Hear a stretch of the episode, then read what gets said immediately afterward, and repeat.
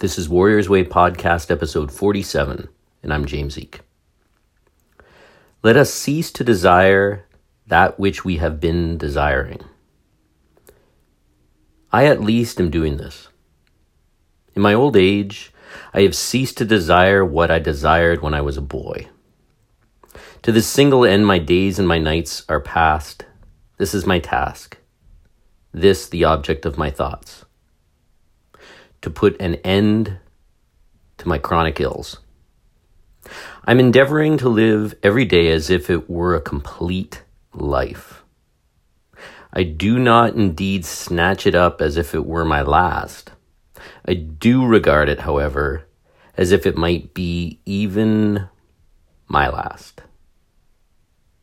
The present letter is written to you with this in mind, as if death were about to call me away in the very act of writing.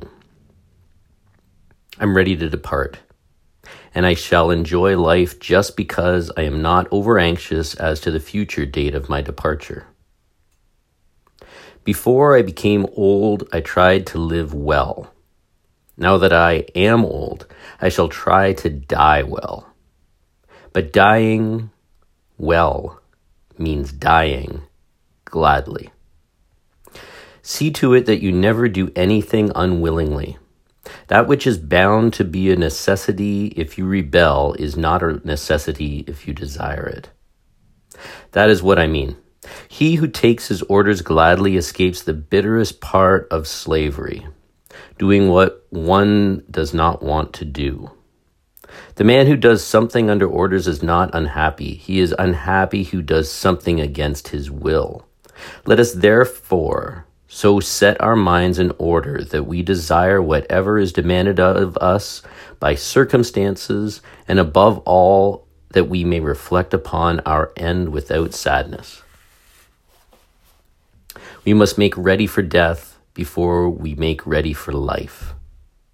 Life is well enough furnished but we are too greedy with regard to its furnishings. Something always seems to us lacking, and we will always seem lacking.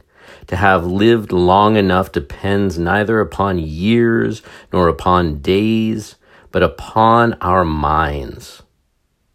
I have lived, my dear friend Lucilius, long enough. I have had my fill. I await death farewell.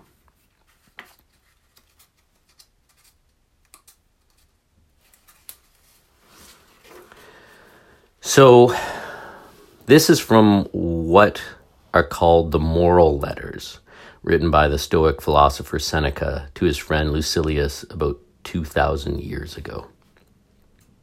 Now, if you don't know about them, the Stoics were a very interesting bunch. We've done some podcast coverage in the past on others, like my main man, Marcus Aurelius. If you haven't listened to that one, go back on and listen to it. According to the Stoic teachings, as social beings, the path to happiness for humans is found in accepting the moment as it presents itself, not by allowing oneself to be controlled by the desire for pleasure or fear of pain by using one's mind to understand the world and do one's part in nature's plan, and by working together and treating others fairly and justly. So there's a Stoic practice of memento mori, to remember death. A practice of reflection on your mortality that goes all the way back to Socrates, who himself said that the that philosophy is nothing but the proper practice of nothing else but dying and being dead. It doesn't sound necessarily too thrilling. and we might be like, um, I don't really want to think about being dead. I don't want to die, and hopefully it's not going to happen. And you can think that all you want you can think that way, but one thing is certain. You're, if you think that way, you're living a delusion. because like, the simple fact is you simply somehow cannot dodge that one. Whether we like the thought of it or not, just as we are born, we will all die. And now, that isn't necessarily a sad thing at all, especially if you realize that it can teach you some very good lessons on how to live your life. My guy Marcus Aurelius said, You can leave your life right now. Let that determine what you do and say and think. You can't wait. Life isn't going to start tomorrow. What you do right now matters, especially if we think that what we are doing could be the last things we do. You don't know. Thinking about our own death is only depressing if you don't understand why you are meditating on it. It isn't about being depressed or giving up on living. It's about learning how to see your life as a gift and that everything is good that thinking we are going to die can give us priorities and meaning in all of our lives, as well as a sense of urgency on how to live and what we do with that life. We need to look at our lives with the view of memento mori. We need to listen to Seneca when he says that you may not wake up tomorrow. And when you go to bed, you may not sleep again. The same kind of philosophy is found in ancient Egypt, in Buddhism, and other religions and philosophies. It's not new. And it, I think that it's older than old. Death is part of life. The key thing is not to waste your time not on the mundane, not on the trivial, not on the pointless. Don't take your life for granted. This, right now. This could be all that you have. And in a moment, it could be gone. If you don't see that for yourself, you need to pay more attention. People get killed crossing the street, going on vacation, they die, die at their desks. They go to bed and they don't wake up. If you knew that you only have so much more time left, what differences would you make in your life and how you live it? What would you do different, differently? How would you treat others? How would you treat yourself? What would you say to those that you care about? How would you train? When we look at our martial arts training, we should be reminded of this lesson too. When we are rolling in jujitsu and we tap, what that signifies is not you giving up, it's you being killed or destroyed by your opponent. When you train with a dagger or a stick, practice strikes, those love taps, they, they're not kisses. They're intended to kill or to maim others. Virtually everything we do in the martial arts is like this. When we are training, though, we don't really think that what we are doing is learning to kill or be killed. But maybe we should. When we train, we should do so with a fire burning in us that makes us want to get as much as we can from our training in our lives as possible. This is key. Every time we come into the dojo and walk through the door, we should bow and acknowledge that we are on a path to liberation, and that liberation comes from understanding how important this moment is, how important these other people are, how important this teacher is, how important this place of transformation is. This is what happens when we bow. This is accepting that magic is going to happen if we let it. And it is knowing that there is hard work ahead. Or we can train with blinders on and just go through the moves, waste our lives, do pointless things. We can do that. The choice is yours, not mine. It's yours. Remember death.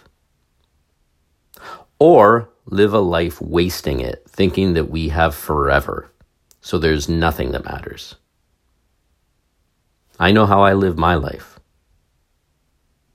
What about you? Memento mori. Remember death.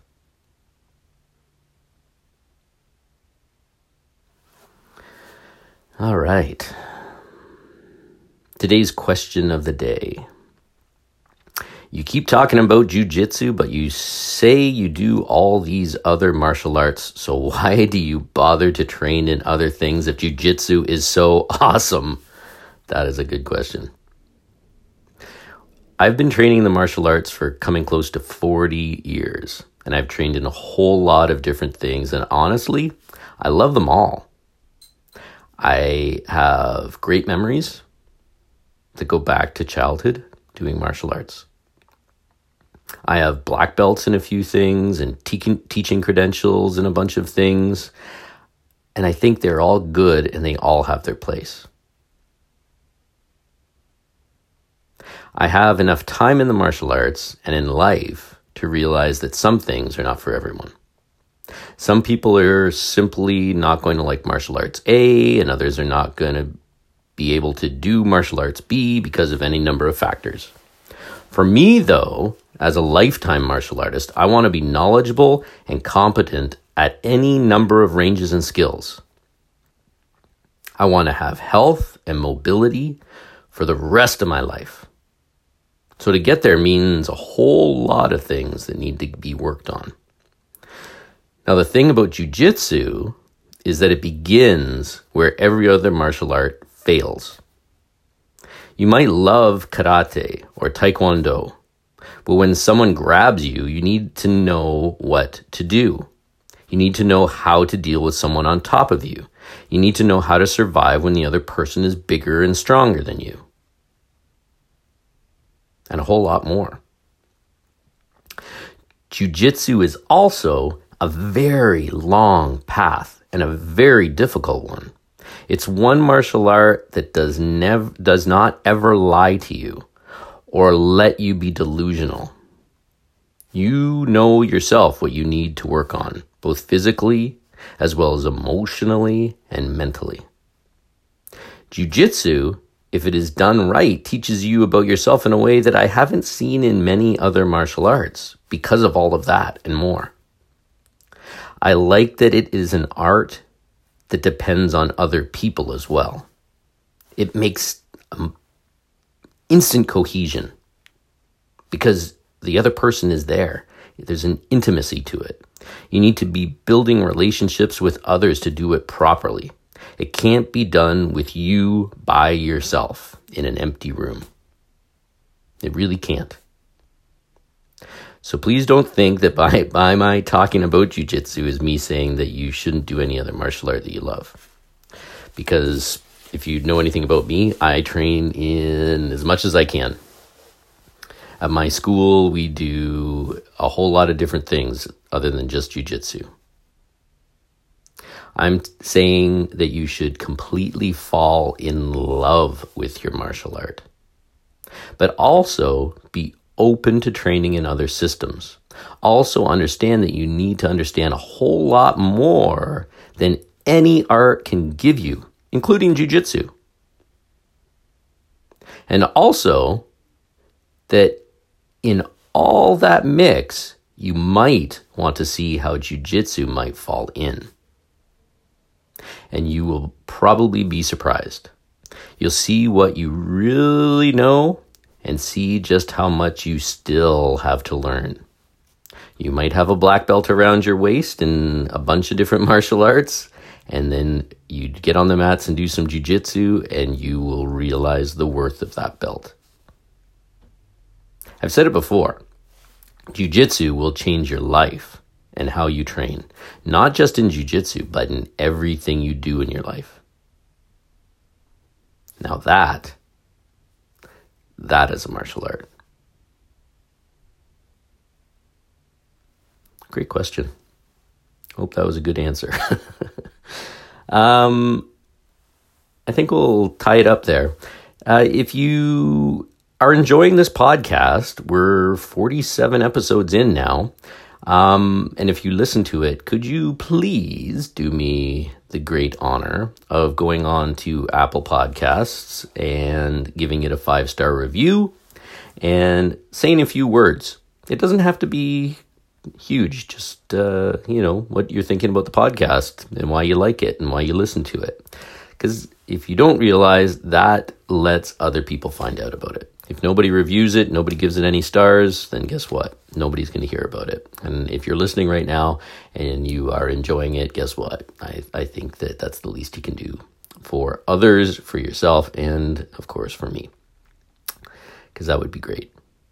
Um, and plus, I like to know how people think about it. And by that stretch, if you are listening to this and you like it, drop me a line. Let me know. I love it when I hear from listeners and what they think. That said, if you have any ideas on future podcasts or ideas, I mean, um, drop me a line and give me uh, an idea. I love when people tell me, hey, this would be a cool one. In fact, the podcast that we did today, a listener suggested it. And that is cool because I think it's an important one. Um, the other thing is if you follow us and you're on that Facebook machine, you can track down the uh, Warriors Way podcast Facebook page and like it. And I put stuff on there as often as I can. Also, you might want to look for my martial arts schools Facebook page as well. That's the Eek Academy of Martial Arts. And of course, I am on Instagram as well. The Instagram page is just under the Eek Academy, but I put stuff for the podcast on there as well. I just don't want to have 40 billion different Instagram accounts. I'm not the king of social media, believe it or not. Um, and then the other thing is, we do have a website. Uh, it is slowly getting added to. Um, I'm a one man army with this thing, so it is getting there bit by bit. There's a few articles on there that you can track down and uh, a reading list.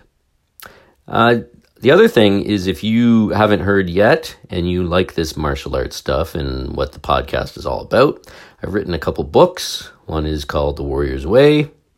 Surprise, surprise. The other one is A Wolf in the Woods. And both of them are about basically getting the most from your, your training as you can. Uh, check them out. You can get them uh, fairly reasonably priced on ebook for Kobo and for Kindle. And you can also get a hard copy if you're old fashioned like me.